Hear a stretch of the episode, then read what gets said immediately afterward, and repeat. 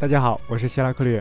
今天呢，来继续学一篇序文啊，叫做《布天经序》，是布天经它的序文。这篇文章相比于之前的呢，它更为重要，因为它揭示了一些我们看命啊、看星盘的一些基本的步骤。而且也比较简单，比较入门。好，开始大盘论五星，先以本主为重。哎，我们看五星的时候，先看宫主，先看这个命主，这是第一点啊，先看命主。然后呢，他又说命母厚薄亦关系轻重，就是说我们看完这个命主之后，再要去看命主星的母曜，这是第二点。然后他继续说命母固有关系，而身宫尤为切要，这是第三点，身宫。我们刚开始看一个星盘，就是这三点：先看命宫、命主，再看命主的母曜以及母曜所管辖的宫位，然后呢，再看身宫，也就是月亮所在的宫，以及这个身宫的主宰星。那么这样看下来，总体就有六个要素：第一是命宫，第二是命主，第三是命主的母曜，第四是命主的母曜所主宰的宫位，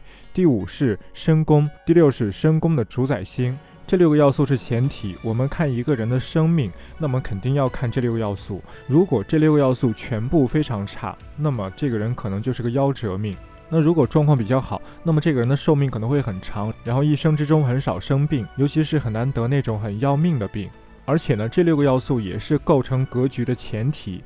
就像一句很俗的老话说的：“身体是革命的本钱。”这六个要素它决定了你的生命的厚度，决定了你的生命的强度、硬度。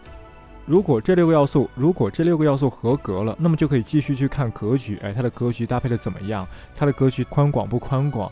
这样去看。所以这六个要素是重中之重。当然呢，这六个要素之间的搭配组合也会决定这个人的性格，并不仅仅是像西方这样，某颗星落在哪个星座，这个人就会有怎样的性格啊，并不仅仅是这样才能决定性格。刚才这六个要素的组合搭配也会非常重要，非常大的决定这个人的性格，决定这个人的气质，决定这个人的想法。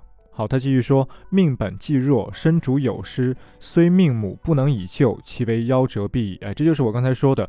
这六个要素全部不好，命啊，命宫命主本来就弱，然后呢，身宫身宫的主宰星也有失，最后呢，连命母，就是说连这个命主的母曜啊都不能来拯救他，这样的话就是夭折。但是这六个因素，如果其中有某个因素非常非常的强，那也可以稍微的救援一下。不至于太糟糕，尤其是母药，因为母药它是生我者。如果母药它的力量非常强，以及它的宫位非常强的话，那这样的话是可以来辅助我的。所以他说：“命主之弱，身宫之陷，得命母之力以救之，却能易危为安。命宫命主都很糟糕，身宫以及身宫的主宰星也很糟糕，但是命母这个命主的母药它非常的好，这样的话可以易危为安。但是这里大家要注意，并不是说他的命母救了一下，他的全局都很好了，不是这个意思，而只是说他会避免夭折。”他其他的该不好的还是不好，命宫命主差，他的健康还是成问题；身宫以及身宫的主宰星弱，他的身体也还是容易出毛病。只不过呢，可能会遇上良医啊，遇上这个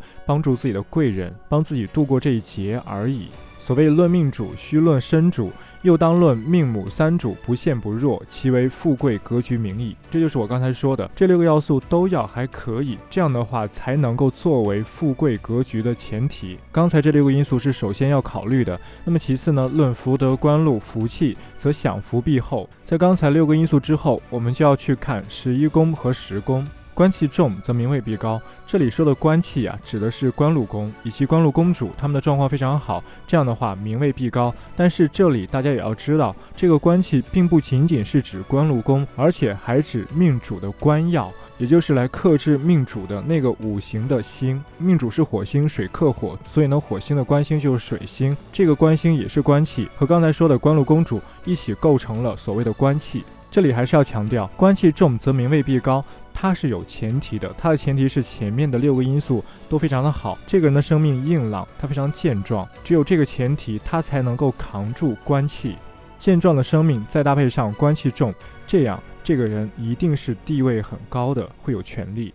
但如果这个人的生命本身不健壮，他非常弱，那他如果有很重的官气，这个官气就反而会成为病魔，会成为磨难啊。那继续说，又其次则论克我之心啊，这个我刚才说了，水克火啊，火是命主，那么水就是火的克制之星，因为它是关系的一部分，所以很重要。他强我必弱，他弱我必强，因为他是来克制我的，那我和他实际上是处在一个对立的矛盾中，在这个矛盾中，双方一定会因为各种因素而占上风，另外一方占下风。想要地位，想要权力，那一定要是这个人的命主他占上风，而他的官星官气被其他的因素给制约住、给制服，这样的话才能够有地位和权力，否则就会被压垮啊！这个官星关系就不再是你能控制之物，而变成了来控制你的事物。